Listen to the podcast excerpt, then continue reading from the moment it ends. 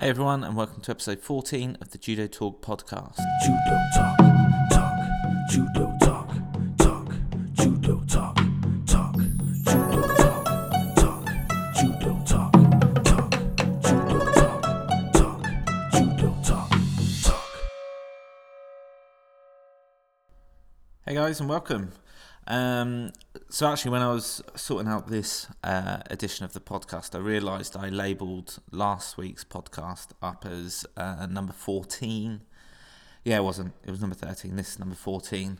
Thankfully, nobody else has noticed, but it did annoy me when I saw it, and I can't change the name of the episode now. But anyway, so today's a good day. Um, actually, I'm just about I'm trying to get this all finished just before I go and get my very first vaccination, which actually, to be honest, I'm quite looking forward to. The sooner we can get um, our lives back to normal, the better. The more we can get. Uh, the quicker we can get judo back up and running as it was, the better too. So yeah, I'm yeah can't wait to have my vaccination. Um, I, before we get into this podcast, actually, I wanted to just sort of tell you something that happened this week. I had a phone call uh, from a friend of mine, and he just called me up. He's been listening to the podcast, and he said to me that he didn't particularly like last week's podcast. Well, not they didn't like the podcast. He didn't, you know, it wasn't. He thought the person that, who was on there uh, basically come across a bit too much, and um, he had had experiences with the guy before, um, but ultimately it made him really think about what he was doing, and he questioned whether he could do things better. And he looked at what he was doing, went back, and he did. He made decisions on what he could do better, what he could improve on, and stuff. And I think my thought, along with these podcasts, and I've said all along, I think you're not you guys that are listening to this you're not going to love every single one and you're not going to like every single guest but it will create some uh, some thought process and it'll make you like some of it you'll go yeah I really agree with that. I'd love to do this or you know like to do that. And some of it will make you go well I don't agree with that. And the reasons why I don't agree with it is because of X Y Z. And for me that's still good because it doesn't matter that you don't agree. It just matters that we're having conversations around judo and we're questioning what we are doing and what we can do moving on and that's development. I think that's really good. Um, as i said last week you know there's lots of things that i agreed with in the approach but there was also things that i didn't agree with. So yeah it just i think it just helps us look at what we're doing and question well are we doing it for the right reasons? If the answer is yes great, carry on. If the answer is no, could we improve? Then we, we look at it and we get better as coaches and as judo players for that. So yeah, so no, it was good actually. I, I I like it when people call me up and tell me things like that. It's um, it is interesting. Uh, so this week, um, it's obviously obviously been quite. Uh, I noticed that quite a few of the subjects have been quite Camberley focused and stuff. So I wanted to get uh, somebody in, um, somebody different. So this week it's Adam Hall, and Adam Hall's taken over from Jurgen Klinger as the head coach at Bath. And I just wanted to get his ideas. You know what it's like down there, because um, there will be some people getting to the end of um, school either this year or next year and thinking, well, where would I like to go? You know, would I like to try and do full time? And I thought it'd just be a good insight into what it's like for an athlete down in Bath. Um, I've got two players that I worked with um, all the way through until they got to university age, and they've gone down to Bath. They both really enjoy it. Um, so yeah, I thought it'd be a great little conversation to have. So yeah, so I hope you guys enjoy it or not as the case might be in some cases. But um, yeah, I'll speak to you guys at the end. Hey guys, welcome to this episode of Judo Talk. And today my guest is Adam Hall. Say hello, Adam. Hi, everyone. Thanks, mate. Uh, so, Adam, um, well, where I'd like to start is I'd like to start a little bit with your background around judo, and then sort of sort of transition how that sort of led you to your current role working in Bath, if that's all right. Yeah, yeah. Um, done a few notes actually, just on a bit of a timeline, just so I don't get lost. That's good. So, yeah, so start, started judo when I was sort of like six or seven, around that age. Um, that was mainly just through my dad took it up when he was sort of in his early twenties, so he came to it quite late. Um, but he sort of fell in love with the sport, and was really keen. Um, my two older brothers did it for a fair bit. Some of my cousins did it, so it was just sort of a natural progression for me to do it. Um, stayed at sort of the same club um, up until I moved to Bath, really, up until about the age of 19. But during that time, I'd visited other clubs in the northeast. Um, so I started at the Rensi Khan, visited places like um, the Coda Quai. Uh, it was run by uh, sort of Tommy Mice and, Willard Scott. Um, just nice guys. John Tierney at the time, he was sort of the, the men's area coach for the northern area. Um, so it was, yeah, that sort of opened my eyes from the age of 15, just going to like different clubs and getting different opportunities to go out and compete and do the national teams, which was amazing. Um, yeah, really fond memories of doing that. Um, yeah, age 19, moved out to Bath um, to do sports performance. Um, done that sort of foundation degree for a couple of years. Ended up going back home for about a year and a half. Came down to Bath and sort of beginning of 2011, and uh, yeah, stayed here. So when you moved down to Bath, what sort of competition level were you fighting at? Did you go down to Bath for the judo or for the university? So I, I was I was really naive. So I finished sixth form, and then um, I got a job as a, a PE assistant or PE technician at my old high school. So Is that the person who sort of puts cones out and stuff? Yeah, pretty much. I do all the. but I got to sort of help out in in lessons and um, got to sit in on some of the sort of the theory stuff as well. Sort of sort of get a little bit of classroom experience. But mainly, yeah, just doing all the donkey work, set up the trampolines, set up the, the badminton courts and whatnot. Um, and my plan was I was going to save up over that year move to Japan, get really good at judo, come back and, and whack everyone. um, so then uh, I entered the nationals. Um, so actually, yeah, entered the nationals uh, in December 2006. Um, got a bronze in the the juniors, whatever it was back then, under 20s or whatever it was. Um, fifth and the seniors, and that's when a guy called Eddie Ferry, who was still coaching at Durham University now. Uh, he introduced me to Mike Callan, and that's how I found out about Bath. Because um, up until then, I had no no real interest or drive to go to uni. But then when I found out about Bath, like, oh, I can go down there and actually do judo full time, and I just have to do a bit of education on the side. Um, I was like, cool, I'm sold. So uh, yeah, didn't go to Japan, came to Bath instead. Uh, and what was that like doing your, foundation course alongside doing judo? Because for me, that wouldn't I couldn't do that. That wouldn't have worked for me, and I'm always interested in that side. It, it was a big learning curve, you know, a big steep curve, just in terms of you know, you're at home, you're getting your cooking done for you, your washing done for you. You know, life's quite cushy, and then you come down and you got to look after yourself and uh, and and do the sort of increased volume of the training. Um, but the course itself was great in terms of how they try to structure the lectures around the training. So most sports would train roughly at the same times, just so the lectures could be so, sort of between, say, 12 and 2. Um, and the lectures that were had were really good in saying, like, we realise that you've come straight from training, you're here for two hours to do a lecture, and then you're going back to training. So if you need to eat during the session, like, eat, that's fine. Um, so that, that was that was great. That was really sort of supportive, and that really helped. Um, but I didn't know anyone. You know, like I'd done most of my judo up in the you know the northeast, done the odd competition here and there. So it's not like I had like a big social circle within judo across Britain. So when I came down here, I was literally on my Todd. Um, but yeah, the group at the time was lovely. Sort of, they had like a buddy system. You got put with someone, they'd sort of take you under the wing a little bit, like a more senior player. And they would just sort of check in and help look after the, the freshers. Um, and we've sort of try to continue that a bit. We've got more sort of team captains. We sort of encourage them to, especially the younger players, to sort of chat to the older ones if they don't feel comfortable chatting to the coaches. So. Yeah, that's um, really good actually because uh, there's two players that uh, used to work with me at Camberley have moved down to Bath, and actually, I was speaking to one of them the other day, and he actually said he feels like there's a really good community spirit in there. You know, and like I've talked to the players before about, you know, if they want to go to university and stuff, stick with their judo because they'll have a social group to fall into. Because judo players are pretty mm. good like that, aren't they? Generally. Yeah, yeah, it's nice to hear that feedback as well because you know they're not necessarily going to be really forthcoming and telling us as the coaches that. So it's great to sort of get that information coming back around.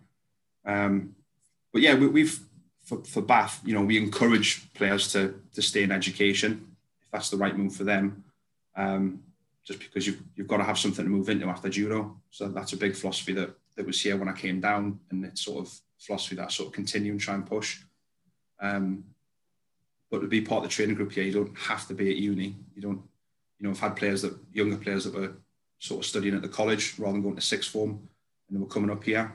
Um, had people that were studying at other universities, say over in Bristol or the, the other uni in Bath, Bath Spa, and were travelling in. Or some people that just it wasn't the right move for them, and they were looking at just getting a job and training around work.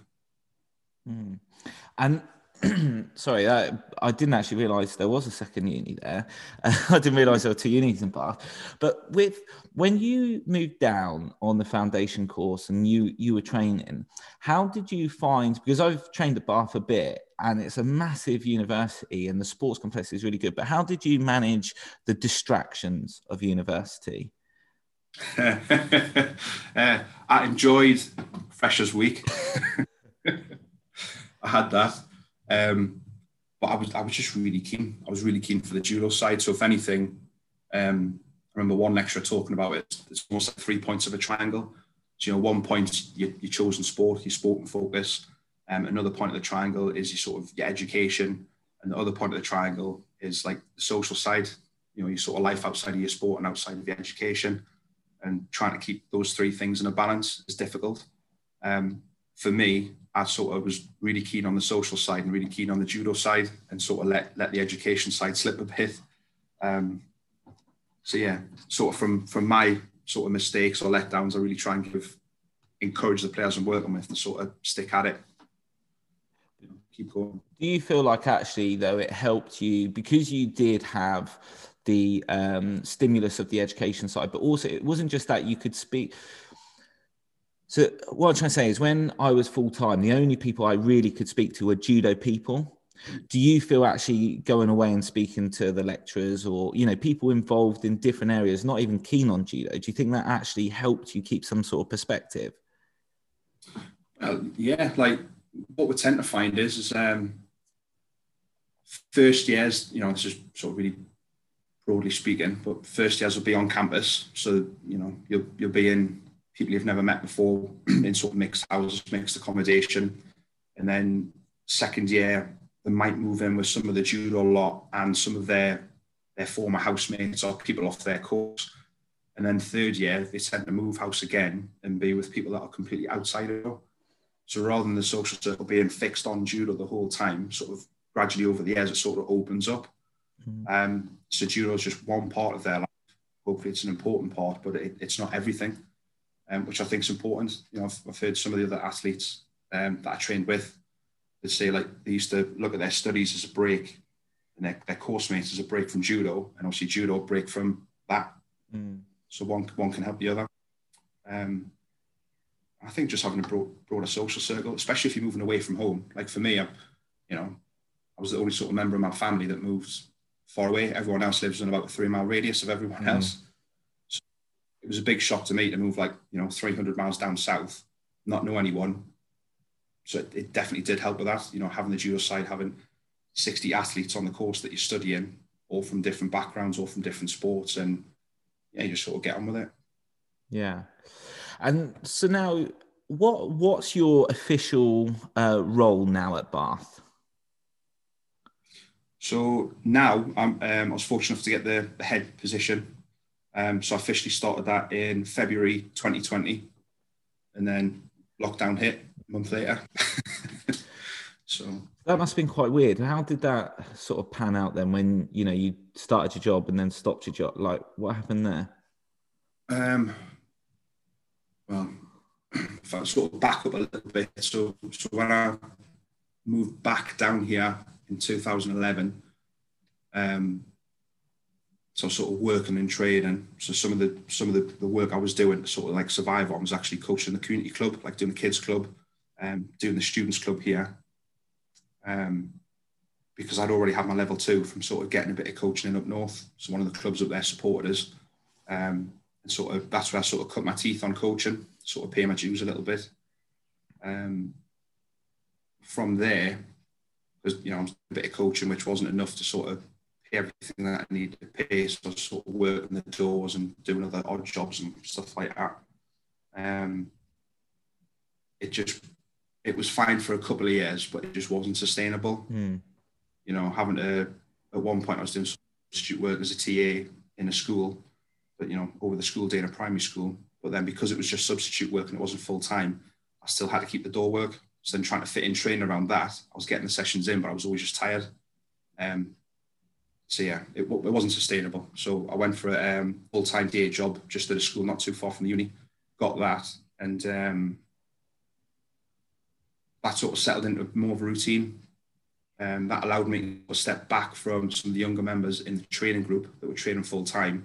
So there was that sort of like natural, natural bit of space, that natural gap. So they'd see me a, a few times a week when I was coming for the evening randori sessions and whatnot, or during the school holidays when I'd be in full time. But really, they wouldn't see me for the conditioning stuff because I was doing that before work and after work. Mm.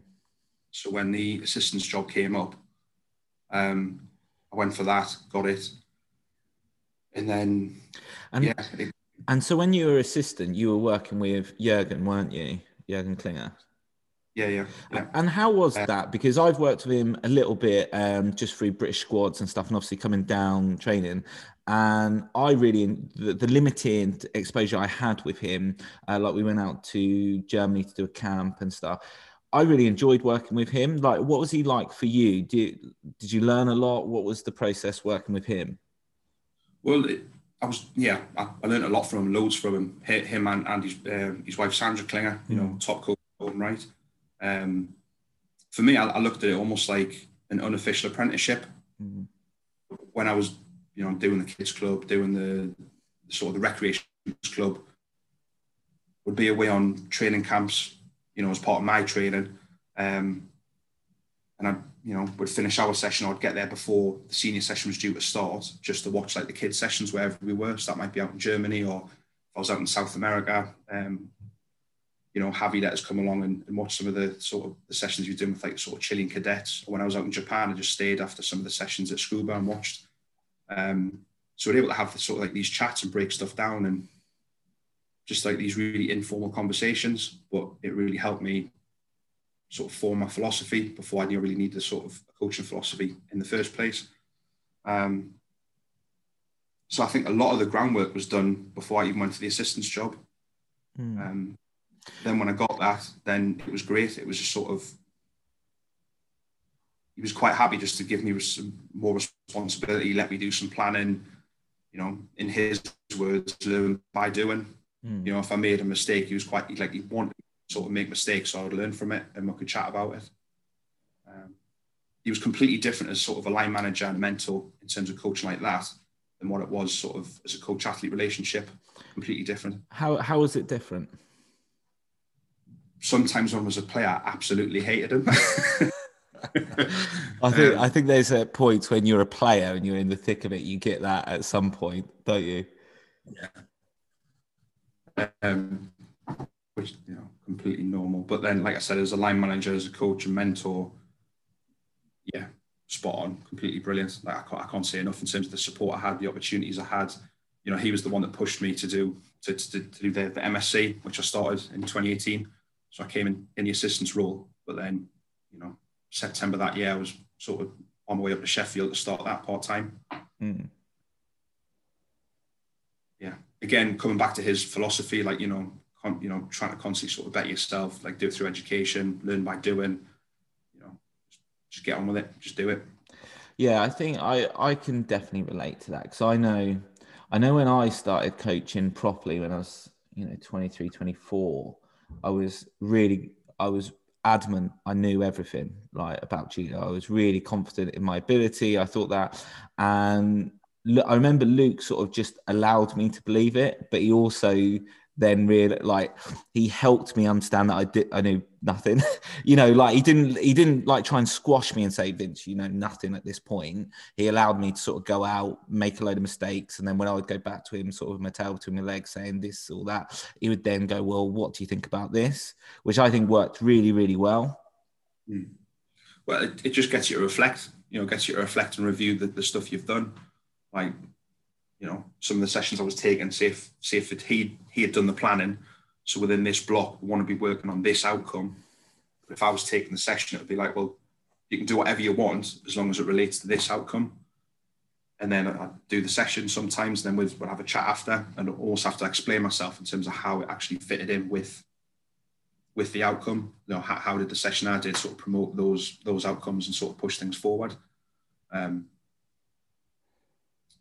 yeah, I, th- I, think always being able to explain yourself, not, not just to the people you're working with, but well, not just in terms of the coaches you're working with, but in terms of the athletes as well.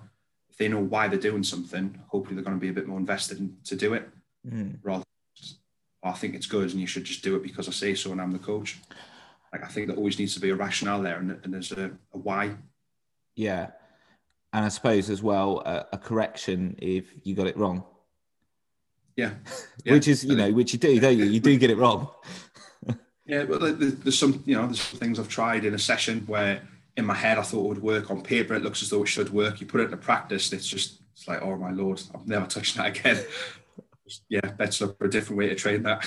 Well that's the thing isn't it? And that's a you know i i've been really fortunate in the fact that like say in 2019 i i done I think I worked out I taught 850 classes in 2019, and that's not going to competitions or training camps. So the sheer volume of one year doing that many classes.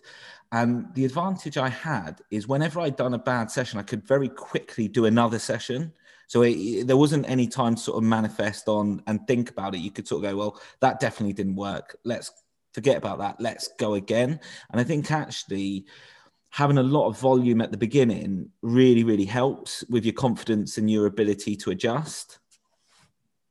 I, think for me that like if I think back to you know working under Jurgen and do mistakes like that, it tended to be like parts of the session rather than like the whole session was a you know a complete mess.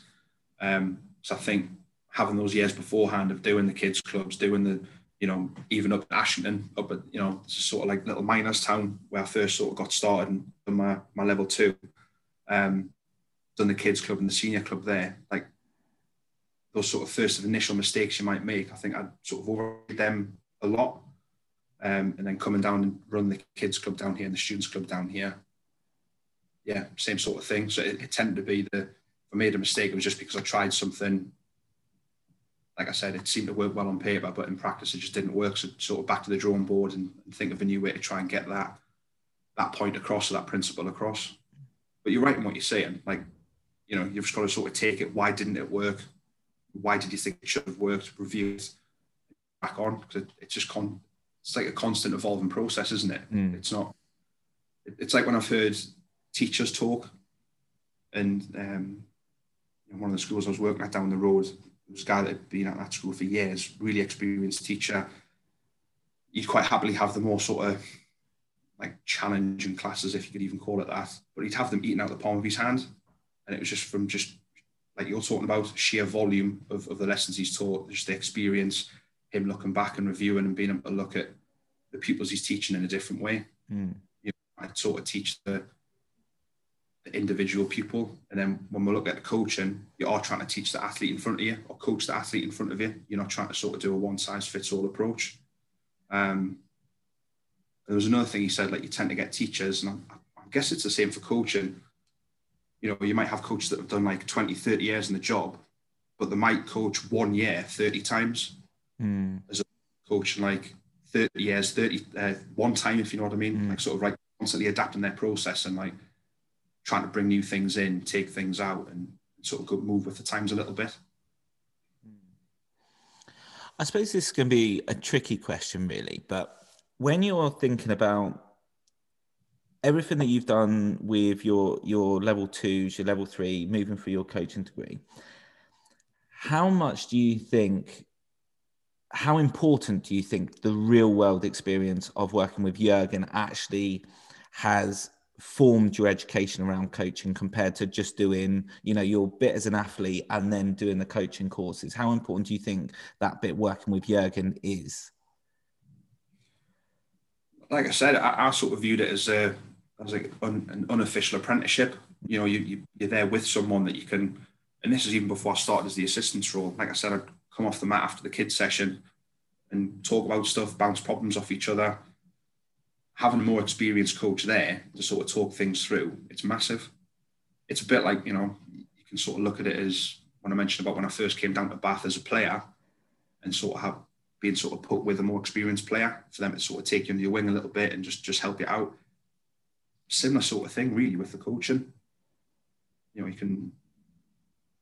I'm sure as players, we've all sort of looked around at the more experienced players on the mat, the more successful players, and try to pick up little bits and pieces off them. It's the same thing with coaching. You know, constantly sort of nicking ideas off other coaches. Like during lockdown, what's what's really been beneficial is um, like myself, Tom, and uh, Darren Warner and Mark Earl, who are sort of over in Wales, um, and Andy Burns, just sort of all on a chat. And at one point, we were having sort of sort of these sort of forums just once a week. You know, one of us would present a topic or a subject, and then we'd sort of have a chat about that. So trying to keep that going. And for me, it was just really good just to learn from other experienced coaches, other people who've been there and done it. Um, and just seeing if they've got a completely different view to the view that Jurgen had. Hmm. I found actually I had quite a few of my break free sessions um, when it comes to sort of understanding around judo. Actually, sat having a coffee or like going for a mm. walk or if it you know or having a beer with the you know and it was that those were the times where actually things really made sense because i find when you're on the mat with coaches because you're still they're still delivering content to the the people for their judo classes they can't really go into the why all the time but when you're sat down having a conversation with them it might be the fact that they go back to a previous experience of you know something that they had learned or a mistake that he had made and that's why they do it differently now. And that's where i always found i made the biggest steps forwards within my own understanding of judo in those those times.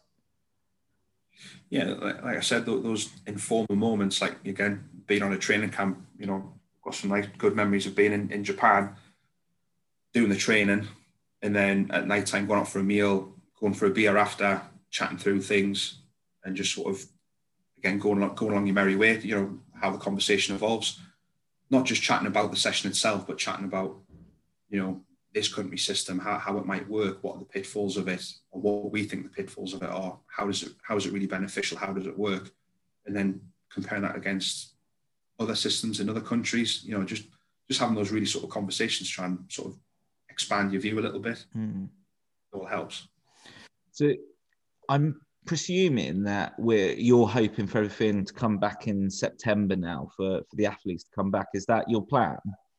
Um, so we've you know we've managed to keep a lot of the athletes taking over in some you know I haven't been able to do any contacts. Haven't been you know even the ones with given an exemption, they've been able to do a limited amount of contact training in the week. That's only been since March. Hmm. So they've all had at least a year away from the mat.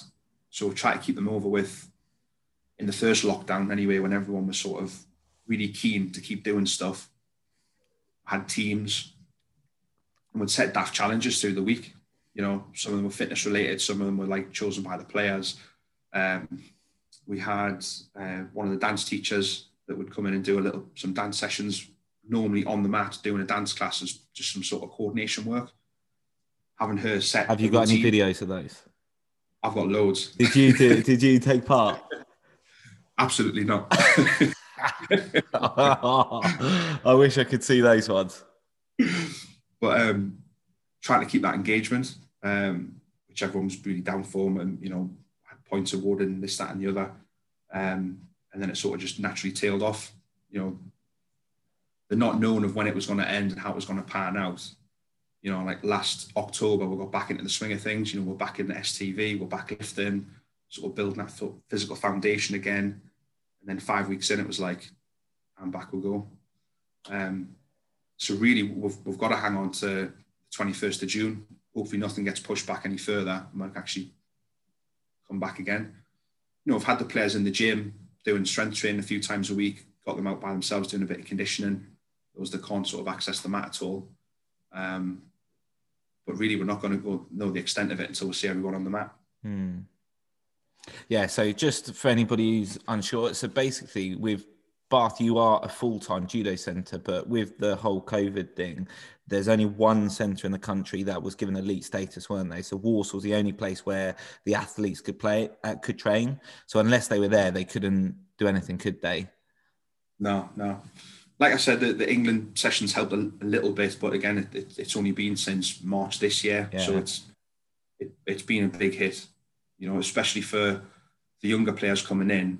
You know, some of them got like a year's full time training under the belt. They really started to feel as though we're making some progress, and then yeah, just put the brakes on everything.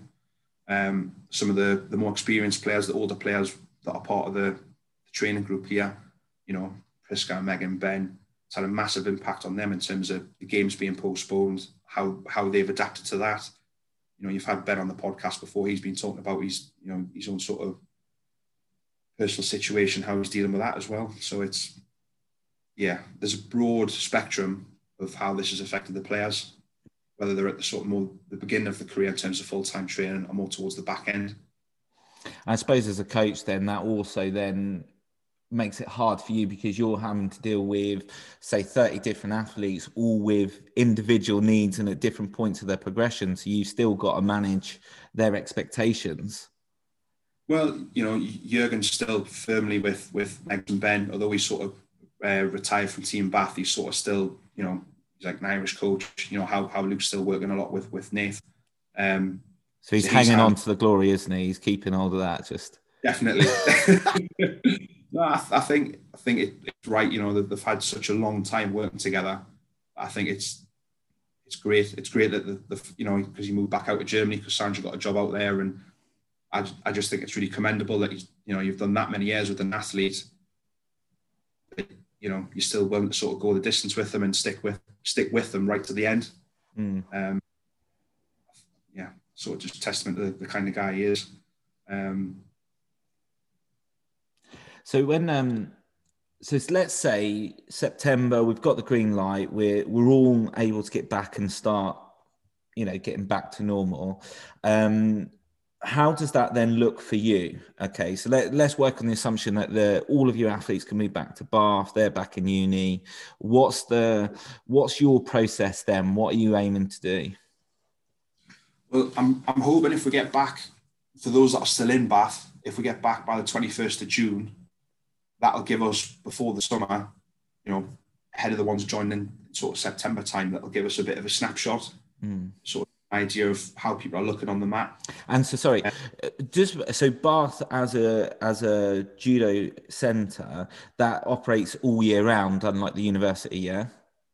Oh yeah, well yeah, Okay. like all the all year round. We don't stop summer. Like you know, we're not we don't. You know, I'm not saying to players don't go home for the summer. You know, don't go home and see your family. But it's like don't go home for three months. like You've got two don't- days. yeah, yeah, like you know what I mean. Don't don't have twelve weeks at home for the summer, thinking that you're going to come back in tip top shape. Like, you know, go home for a couple of weeks at the start, or a couple of weeks in the middle, or, or maybe maybe sort of do it as bookends. Maybe do it at the start of the summer and towards the back end, if as best you can. But but yeah, as a program, we run right right the way through. You know, the only time we really have downtime is normally after the British Nationals Mm.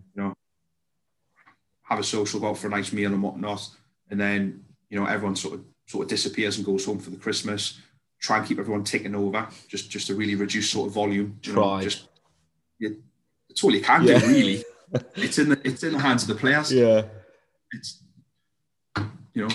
Uh, as, I, as I've tried to say to players, don't just sit on the sofa and do nothing. Like at least go out for like a run or two, go out for like do a couple of circuits, pop in at your local club if it's still got a couple of sessions on over New Year and stuff. Just like just don't do nothing for like two, three weeks. Like keep yourself ticking over. Um, yeah, because when they get that fit, if you if you have like sort of three weeks off doing completely nothing, like you definitely feel it when you get back on the mat. Mm. Well, it's not just your fitness, is it? It's your timing. It's just everything that goes along with it, isn't it? It's not. It's just not the fact I think that Go on. that's going to be the biggest case in September. Just come back to your original question, because if we've got players that have been here, you know, some have been back on the mat a small amount, so they've had that time and coming back a little bit. We've got more players that hopefully be coming back on back end of June, and then you got maybe the you know the new guys and girls that are joining sort of September October time. So you've almost got like three different groups there, and it's how do you manage the timing and the conditioning for everyone off the mat, you, that's easy. You can do that. You can give them like different sessions and whatnot. But on the mat, how you know, especially with if this partner's 73 kilos and that partner's 73 kilos, it obviously makes sense that they train together. But if this person's been back on a little bit since June and this person's just come in in, in September, what's the sort of impact of that? How are we going to deal with really just reducing the risk of injury? You know, given those that have been back longer, enough of it, an overload and a stimulus that they feel they're still progressing and getting ready for competitions, but those coming in September that, yeah, they're not getting tired too quickly and then under fatigue, they're going to make a mistake and either injure themselves or injure the training partners. A little tricky. We'll manage. Mm. And with your role within um, Bath, how do you start setting out the programs? What because obviously there's going to be certain tournaments that can only be led by British Judo. Where, how do you plan for what you're able to deliver with them? Um, so you know, not every player that's at Bath is, is British, so that that sort of opens up another avenue. You know, so got a, a young lad that's come in um, to represent Cyprus.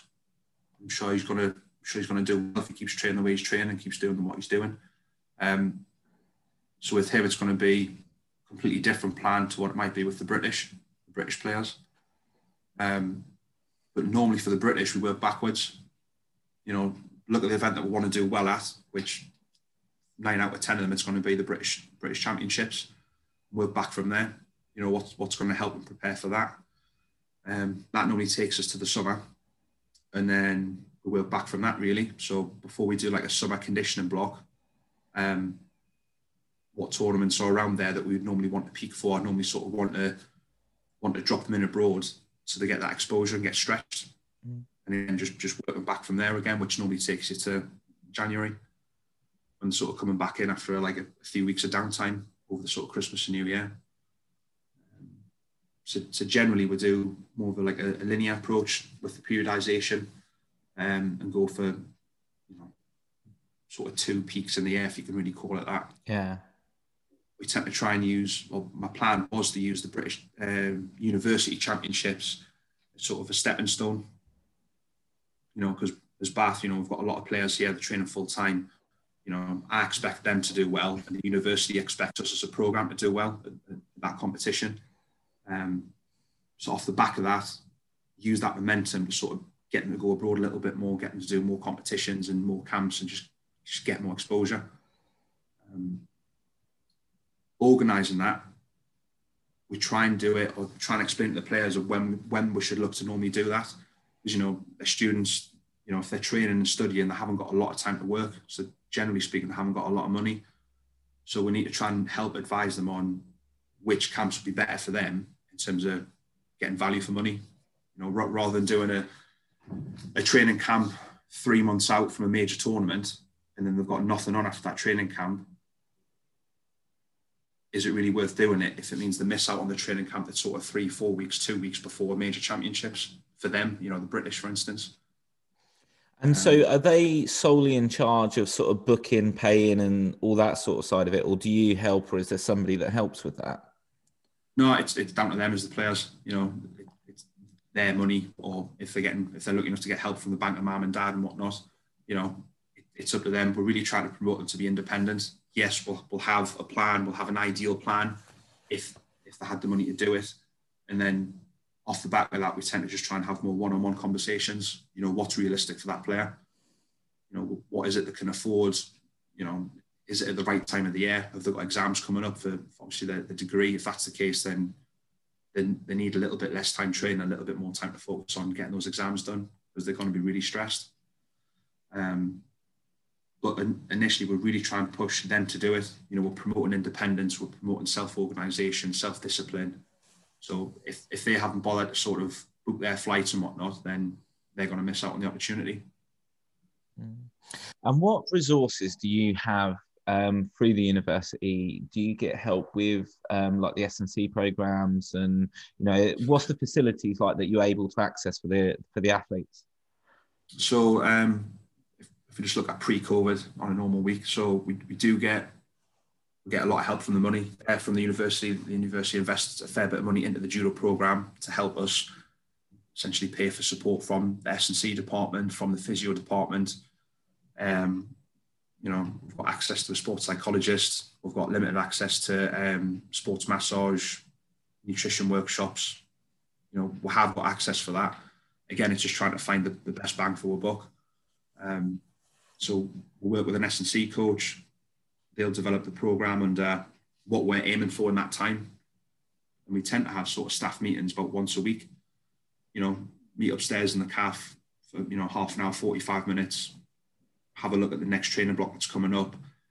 Any sort of concerns around players, if you know, I've got an injury or if the wellness scores aren't great, and you know, it's sort of it is a collaborative approach, but I think it's got to be led from the sports coach. If you're spending the most time with them, and if you're the one sort of writing the program in terms of look, we're building for this competition, what do I need in, in the certain training blocks? You know, when do I need a good endurance base? When do I need a good max strength base, for instance? Um, but yeah, we have access to, to other departments and other services. If the players are lucky enough to be on TASS, then it means they get a bit of coverage with their, you know, if they get injured in terms of medical medical coverage. Um, and they get extra access to sort of lifestyle support and, and sports psych, they might get a bit more sort of one-on-one support with that. Mm. And how do you find as a head coach trying to manage all of those different aspects, you know, because they were the S and C and all of those bits, because there will be players that will go to you and say, uh, oh yeah, I really need to see this person at this point," point, and maybe you don't think that's right. You know, how do you manage dealing with all the opportunities that you can give them and making sure that's right for them? No, normally it's the other way around. Normally it's a case of like, oh, I think it might be good if have you ever thought about having a chat with the sports psych and trying to get a, a few sort of sessions booked in with uh, with James Landon, with sports psychologist at Bath. Um, yeah, normally it's done that way around. So I think as a player, you're focused on, you know, focused on doing your judo and your training, focused on doing your education or any part-time work you've got alongside that. They're not necessarily thinking about, oh, what support services I definitely need. Hmm. You know, they're on TASS, they're required to attend so many sports psych workshops or lifestyle management workshops, so they should be attending those anyway. Um, that's kind of one of my pet peeves. If they're on TASS, they're, they're getting those opportunities and not taking them. Like that really sort of gets my back up. You know, especially players that are there's not a stack of opportunities at the minute for players. So if you're getting those those little nuggets, really, you should be really using them. And if you're not, then maybe that those opportunities should be going to someone else.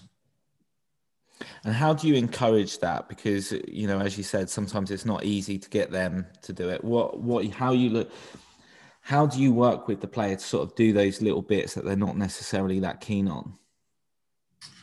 Um, again, all you can do is encourage them or have a firm chat. you know, you are limited because at the end of the day, it is their choice. You know, they will be getting sort of, um, you know, the contact person for TASS at the uni. They'll be in contact. No doubt the TASS person for British Judo will be in contact as well because the, the sort of a database and a register that you know it'll show up how many sessions they've did. Um, yeah, and if it gets taken off them, then it gets taken off them, and it's just it, it's about accountability. Mm. You know, if they're not using those opportunities, then it's it is down to them. It's their responsibility. Um, all we can do is encourage them. Yeah. And now, um, so Tom's now assistant coach, isn't he? Tom Reed. Yeah. And did he did he start the same time as you? Did that all come in together? It, it worked really nicely. Um, so I started as the assistant coach in 2018. Um, at the back end of 2019, that's when the head job came up. Mm. Um, so I was fortunate enough to get that. And then the uni was good enough to let Tom start a bit earlier. So rather than waiting for me to like jump fully into that role, I was sort of still the assistant. And it's almost like he came on as like another assistant Mm. as Jurgen was sort of getting ready to step out um, at the beginning of February the following year. So for a short amount of time, there was actually three three of us there. Um, so from my perspective and working there, it was a really sm- sort of smooth transition. Mm. But I'm sure the players as well, it was it was a much smoother transition as well. They could see like all three coaches are working well, and then you know, as one person's coming in, we're all there, and then the next person sort of sliding out. Um, because that was something I was really conscious of, especially transitioning from part of the training group to part of the coach and staff. You know, some of the training group were at Bath before I was. Mm. You know, the, the training there, um, and you have sort of personal relationships with those people. So again, it's like how do you manage that? Um, you know, Ben, for instance, in the same weight category, competing against each other, never beat him, swine. Um, but then how, how do you go from as being in that training group to then being on the coaching staff? Like, how do you deal with that? For Ben, it was an absolute dream. It was just like having a chat. Just, you know, he'd come and ask me my opinion or I'd, I'd share a thought and ask him a question. But I try to sort of put myself more with the, the less experienced and younger players because then it allowed Jurgen to work with the more experienced players as well. Um, that, that was my approach anyway. Um, but that, that was sort of tricky to manage at times. Yeah, and how is it working with Tom? Because obviously, uh, I'm guessing you both trained together at Bath, and you know, he uh, he moved? Was it Dubai or Abu Dhabi? Was it yeah, yeah. So, so, he, he he went out there. He went out to uh, Dubai uh, for a couple of years, sort of getting a suntan and stuff. um, yeah, big, big money job, and then uh, came back. His passion was coaching. He came back. Uh, I got the head job. He came as the assistant. Um, so he puts the cones out for you. He now puts the out for you. not quite. We, uh, um, I, I think it's like that's who I wanted me as, as the assistant coach. You know, I've got to sort of be on the panel um, when it comes for that role, just to sort of, you know, sort of give my opinion on who I'd like to work with more. Um, I think his judo background in terms of even if we look at competition styles, he was more of a well, he's left-handed for a start. I'm right-handed, so already there's, there's slight differences in our approaches of how I might deal with the opposite side or same side. Um, just because he would probably come across more righties than he did lefties, so he's probably naturally more suited to explain strategies on against the opposite side. Mm. Whereas was more likely to come against come up against more right-handed players. So I've probably got maybe a little bit more input on fighting against the same side. Um, the selection of my competition techniques, you know, I was more of a Uchimata Osoto kind of guy. He's, you know, seoi nage. So straight away we're sort of already sort of complementing each other's sort of weaknesses a little bit. Mm. Uh, and he's he's leading DiSE. So we're, we're also one of the, the delivery sites for DiSE. So it's Diploma in Sport and Excellence. Um, that's for judo athletes between the age of 16 and 18 if they're in England. Um, so the start when they're 16. So for most players, that'll be when they're moving into sixth form in year 12. They'll start that. Um, we run it for two years. We predominantly do it via residential camps. Um, we do have a full time route, but that only really works if you, you know, geographically, if you're really close to Bath and you can get in every day. Yeah. So the the camp route's definitely the more popular one. But um, yeah, Tom's taken that and ran with it. You know, especially during COVID, the challenges he's had he's just come into the role to to lead that, and the recruitment that we had last year was fantastic. Um, the engagement, we had sadly we had a couple of people drop out, um, sort of left judo a little bit as well, which is sad. But generally speaking, the the, the engagement from from that group's been fantastic under the circumstances. And do you think it helps with Tom coming from Bath as well? Like you both have a shared bit, like you know how it's been done before. You've got the vision together, that shared reality of what you think it could be, and that actually helps you. I think yeah, we've, we've both sort of come in, sort of come from training underneath Jurgen. Um, I think we do have a lot of sort of the same core values you know, looking at the person as a whole, making sure that they're not just doing judo, they need to be doing something else alongside it because, you know, we know that for, for most people, 99% of people, judo is not going to pay the bills. Mm. You know, it is, it's only going to do that for a short space of time, when, you know, unless you're coaching. Um, so I think there's there's certain core things there that we're definitely sort of in sync on. And actually, as we're finding out when we're doing like little bits of timing sessions, we're naturally just on the same wavelength. So it, it's been so easy. It, it's been, yeah, it's been strange how easy it's been working with Tom. Again, because we're from the same training group as well. So going from that same training group dynamic where he was the more experienced player, I was a less experienced player for a lot of years, to now me ending up as the head head role. He's got the assistant's role. Um, but he's doing a lot more work with uh, Prisca. So hopefully, if everything goes well, he'll be out at the Worlds World Championships with Prisca uh, beginning of June, and then uh, hopefully on to Tokyo for for him and her. Mm. Cool. And do you feel a little bit like um, you were you were supercharged? You have all this energy that you're just about to start your new role, and then all of a sudden COVID. Like, how have you coped with that? And because I imagine like I'd be foaming at the bit to get ready and. Well, um, so the back end of 2019, Jurgen was still there, but he purposely didn't come to the British Championships because he's like, actually, you two should go So it's a really good opportunity to sort of present yourselves as like the new coaching lineup at Bath without mm. him being there. This is what it's going to look like going forward. Um, I think he just wanted the weekend off. Oh yeah, definitely. definitely did. But that's a great that's great coach there, isn't it? That is, yeah, let them feel like they're doing it. Yeah.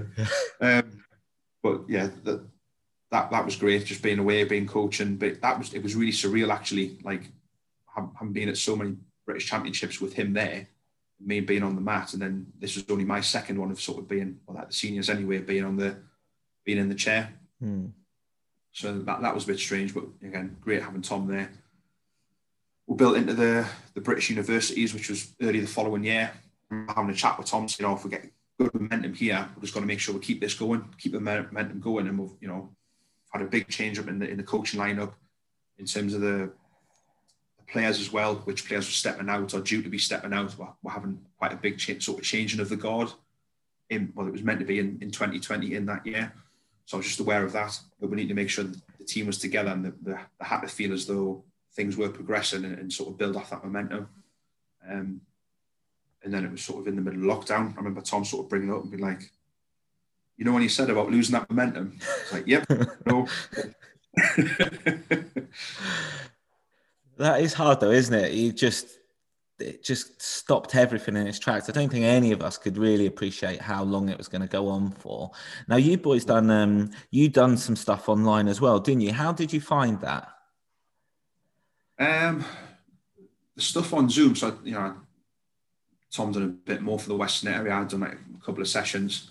Um, I found that a bit interesting. You know, I hadn't done anything like that before. So in terms of like, a coaching point of view, it was a good bit of problem solving like how do you teach judo without actually in the conventional sense? Mm.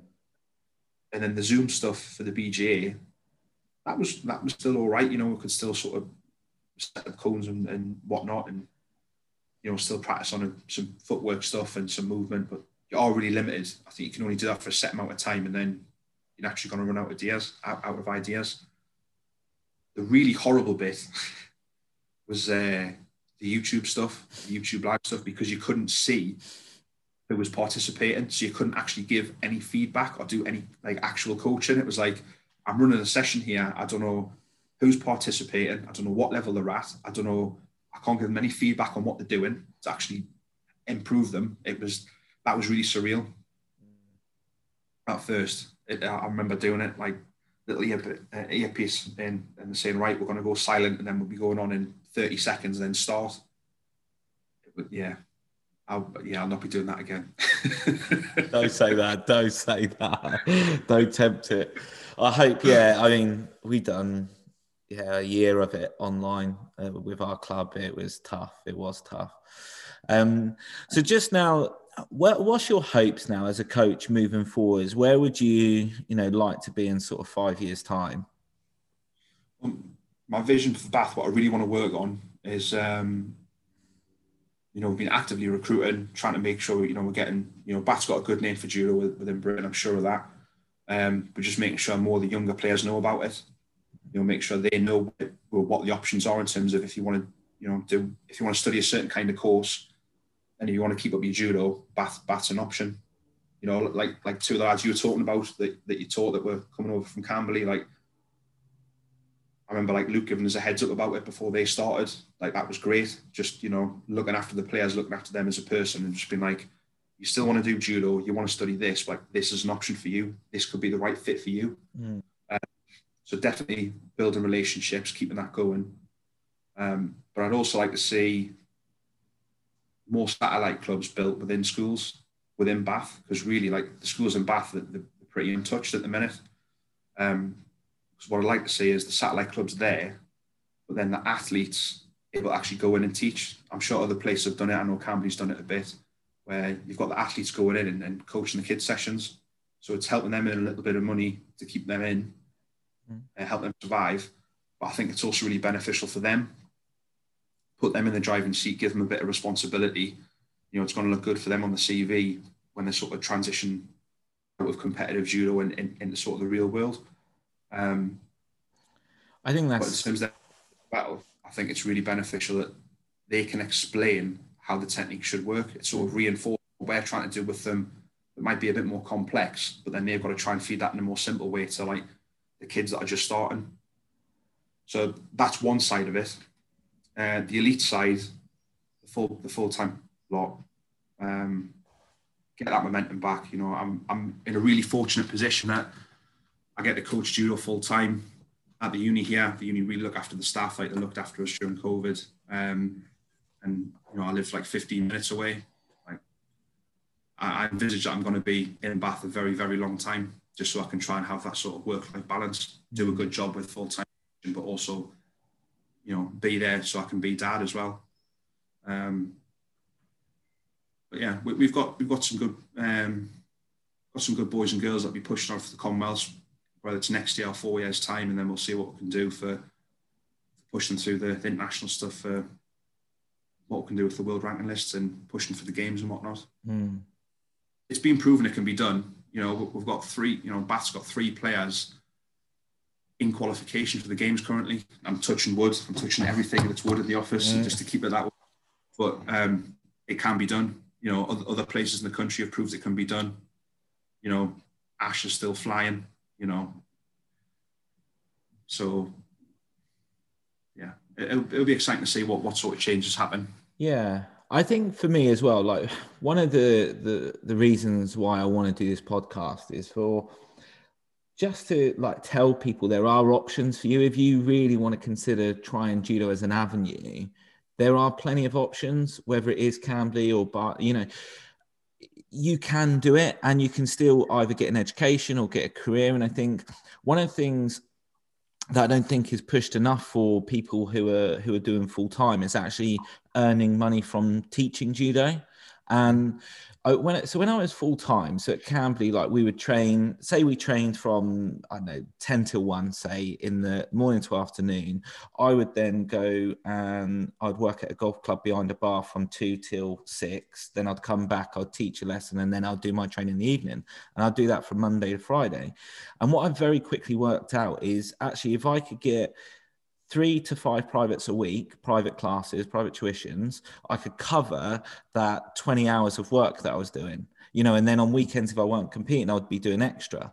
So actually, if athletes got their level ones, got their level twos whilst they're still training, there is a market for them to, whether it's in schools, whether it's private tuition, whether it's, and it will help them get better at judo rather than working in a golf club or cleaning or whatever it is for peanuts, basically. Yeah, ex- exactly. You know that that's what I really want to push for, like you're saying, over the next five years. Um, yeah, I just think there's so many benefits to it, and for us within Bath to sort of grow judo as a sport. You know, get the word out there wi- within the city a little bit more. Create one pathway for the community club, and then you know we've had some players that have come through the community club that went and done DiSE, or what was formerly called AASE, um, and then we've had one or two that have actually went full time. You know, so ha- actually creating my own pathway and bringing players in.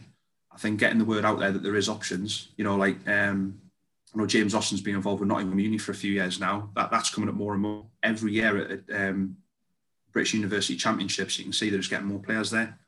Yeah. You know, One of at Birmingham's being there, like like you know Heriot-Watt and Edinburgh Uni, they're, they're always showing up in strength. Like, okay, not every you know I remember Jurgen when he first come in at Bath and sort of sitting everyone down and saying like you know not everyone can be a world or Olympic champion, but we do need partners. As a sport, we need partners. We need bodies on the mat. So if we can provide people more options and keep them in the sport and keep them training full time, part time, you know, if they're decent randori partners, we need them. We need those people on the mat to help the ones that could do the whole job and could, could go the whole distance, help them achieve that. But also, as well, it's not just the fact that you want them as bodies; it's the fact that they could still be a positive influence within judo. You're right; not everybody's going to be Olympic or world champion, but they could be Olympic coach. They could be uh, an excellent nutritionist, but their passion is still judo, so they work involved. And I think when I speak to uh, lots of friends of mine um, that are in lots of different successful careers, they always go back and help their local rugby club because that's how they you know they grew they grew up with rugby and they've still got that kinship with the sport. So there's no reason why that shouldn't be the same in judo. I think with rugby, it's really well known that there's a massive social side to it. There's a massive social element to keep people within that sport. I think that's something some judo clubs are doing really well. They do a fantastic job of it, and, and you can see that in terms of how many players they're keeping on the mat. Other, other places I don't think aren't doing as good a job. So I think if we push for the social element and keep people in, especially when that age, you know, trying to limit that sort of post 16 dropout. Yeah, I, I think that there has to be more there than than just sort of going for medals to keep people involved in the sport. There, ha- there has to be like opportunities to help out, like you're saying, opportunities to like get some new experiences, go abroad on a training camp and a trip, and just just enjoy being away on a little adventure. I think if more places, more clubs are able to do that, I think it's only going to benefit the sport in, in, in the long run. Yeah, and I think that's most probably like a, a, branding issue within judo as well like because we just see judo as randori and fighting hard and stuff. There's so many aspects that there could be you know setting up Newaza classes setting up you know all different things that you could do that would keep more people involved because not everybody wants to get their self thrown around the mat all the time do they? So well, well even as like a compromise even if there was like more Newaza only competitions hmm. you know the High Wycombe runs you know I think they run like one or two a year um, I've done that a couple of times, taking, but I was coaching the students club here. So I was take, you know, take everyone from orange belt right the way through. If they had like, like a club level downgrade, you know, whatever that means, but, but taking them up there, taking the whole squad up there for the day. And it was just a different, different environment, different, just something different, but it was still judo, still judo related. I think there's more things like that. Um, I know there's been some work going on previously in the last sort of few years about trying to get like a club a club league started up in the UK. That's great to see that that's happening. Hopefully that grows and there's more opportunities for people to get involved. Do you think that will? See, I've not heard anything for a little while on that. Do you, have you heard anything to say it's looking like it's possible? Well, the, the east, uh, the eastern area, they, they, were running it after. Um, it was no, it was normally around sort of August time. So I think it was like the eastern area like the their area competition, their sort of ranking event on one day. Then the following day there was um was like the UK League or something like that. So it was as a club you could enter a team in and you had so many matches as a team on the day and then off the back of that they were building leagues, they were building divisions. So hopefully that keeps growing. Yeah, I th- that- I think British Judo definitely needs some sort of that that'd be great, but I think you also need a club system surrounding it that that could possibly you know, cope with it. Mm, yeah, but I, you know, it, I think one hand feeds the other. If if there's opportunities there for people to get involved, for people to represent their club more regularly without necessarily having to do ranking tournaments where they feel that's a bit too much for them, or if they know there's opportunities there, then that might pull more people into the sport. Mm. In the sport, maybe those events will become more well attended. So I, I think you need both. Yeah, yeah, I think. Um I think, to be honest, competitions in general just need a bit jazzing up, don't they? They just need a bit of life thrown into them.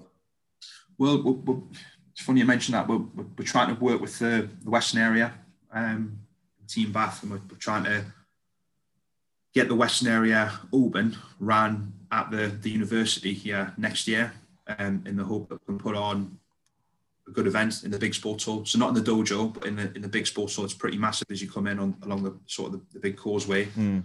Um, two day event, have, have, the seating pulled out a bit, a bit like what it is for the um, Super League netball matches. So if anyone's watched the Super League, uh, sort of team bath netball, they might have an idea of, of what it looks like and sort of the atmosphere and get going in I'm there. pretty sure nobody's watched that. Right. Well, they might do. They might. They might go away and watch it now. If anybody's right, please message me if you have watched it to prove me wrong, right? But yeah, I think that's just you, Adam. Well, I've, I've been to watch one or two matches before, and the atmosphere is like it's genuinely great. Like pe- like getting just bums and seats, people watching a sport that they understand. Um, if we can do something like that for judo, like yeah, we're gonna have a go at it anyway. Would you go So in a I- mascot? Would you wear like a mascot outfit? Well, I'm I'm toying with the idea of trying to get like a an old school v new school team match for team bath players. So have the old school players v the new school players. I reckon you should do that and go in a mascot outfit. Okay, I'll, I'll do a match. Well, well, yeah. Any any mascot designs that you have, send it to Vince. Look, he'll pass them on. We'll have a look at it. We'll see Have you ha- have you seen have you seen the film Old School? Yes. Have you seen when he's in the mascot outfit and he go, tries diving through the fire ring? That's what I want to see. So anybody who's not seeing it, watch it. It's so funny. It's with Will Ferrell. That that's what I, in my head. That's what I'm picturing. You in there, ready to go. Getting second degree burns. Okay. Oh, good. No, yeah, no, I'd like to see that actually. Um, yeah, But, you know, well, the, the hope is that we'll have the the juniors and like the under 21s and the seniors on the Saturday, and then they can have a nice social Saturday evening. Uh, Sunday we'll have the pre cadets and cadets, and then Monday to Tuesday or Monday to Wednesday we'll actually run a training camp. Hmm. Um, with it in the summer, the accommodation on, on campus should potentially be available to rent. So we're going to try and put the offer out there and they invite to sort of um, foreign clubs, so you can get some foreign clubs over and take part and just bring more bodies in. Yeah. You know, if as a foreign club, if you're coming in for a tournament and a training camp, you're probably more likely to to come in and stay.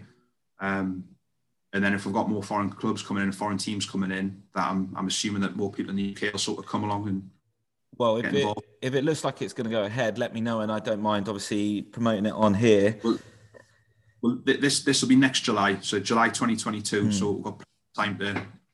I'll have millions of listeners by then, so you know I'll be able to really spread the word. I'll be expecting an invite as well. Well, we've got we've got nothing VIP. Like we haven't got a VIP booth. I'll get you an invite, but know, I can't. You know, we haven't got that kind of budget, Vince. right, brilliant. Right, Adam, I really appreciate your time, mate. It's been uh, a joy to talk to you, bud. Thanks a lot, mate.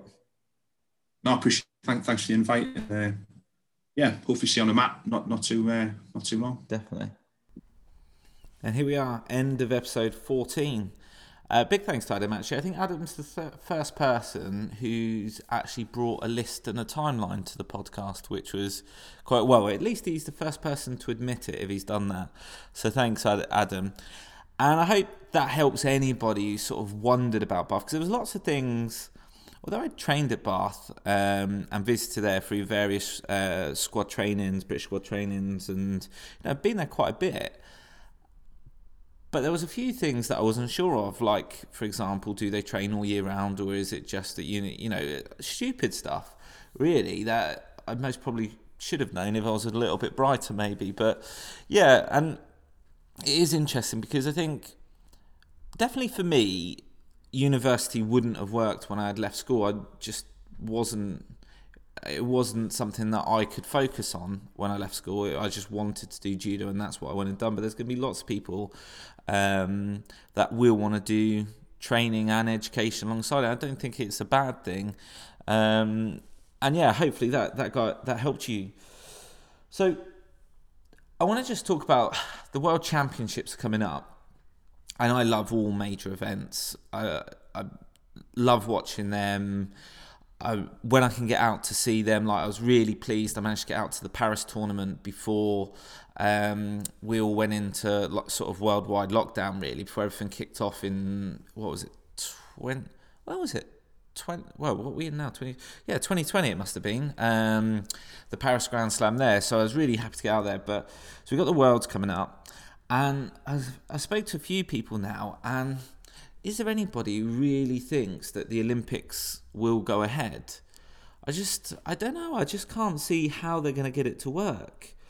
Um, you know, and part of me wonders whether, you know, people like Sally decided to retire at that point. You know, we, you know, whether athletes now are sort of seeing that the games might not go ahead, so this is a good time to stop or not. But just, it's not just the athletes. I mean, you can vaccinate the athletes. The athletes you would imagine would be fairly low risk anyway. But it's all the support staff, isn't it? You know, your doctors, your physios, um, people to carry bags, equipment, uh, your analysis, your coaches. And then once you're over on the other side, it's all of the volunteers that make a massive games happen. So, yeah, and I, I think we're when I'm recording this, I think the cases were going up in Tokyo as well. I, don't think they're that keen on it. So, what do you think would be the answer? Would it be just cancelling the games and um, us looking at Paris for the next one, or something like um, Olympic tournaments? Do you think that would work? So basically, like a World Championships, it would hold the the title of an Olympic tournament. Um, but it could be done in any country, and all the different events would sort of run themselves because that's going on already. I just think the pure logistics of managing to run a, a, a games like that would be just unbelievable. I mean, even when you think about the Commonwealth Games, that's next year, 2022. That's still going to take a lot of organising and nations from other you know other nations coming into your country the risk factor and some some nations like India are really struggling. You know how how will they get out to these countries? Will they be able to? Or will there be you know would countries turn around and say well we're not going to accept athletes from here and then would the games be would everybody look at the games in the same way? Or say or there'd be a slight taint on it? I mean don't get me wrong like if i ever got to that games and won a medal for me it'd be exactly the same. But would it be regarded in the same light? But yeah, I, I wonder what you guys think. Do you think it's going to go ahead? Do you think they're going to struggle? Obviously, they're going to struggle. That's a stupid thing to say. But what's the answer? What is the answer to it? I, I just thinking about the pure logistics of what goes into making a tournament work. One event, one tournament, to however many hundreds of events that go on at the Olympic Games yeah, sad, but I, I don't know what the answer is really. Um, but yeah, that's my uh, my little ramble at the end. I hope everybody's keeping well. Uh, please keep please keep sending the messages in. Please keep sharing the podcast. It really really helps. Actually, last week's podcast has the most views uh, within a week, or views. What am I talking about? Most listens within a week uh, by by quite far actually now. Um, so big thanks to Cal for that yeah, so keep sharing it. If you've got any questions, email me at vince at vinceskillcorn.co.uk. And next week, I'm pretty sure I'm going to ask everybody who's listening for a favour. So please make sure you tune in and please make sure you help me with this. Um, but yeah, anyway, guys, I hope you have a great weekend and I'll speak to you all very soon.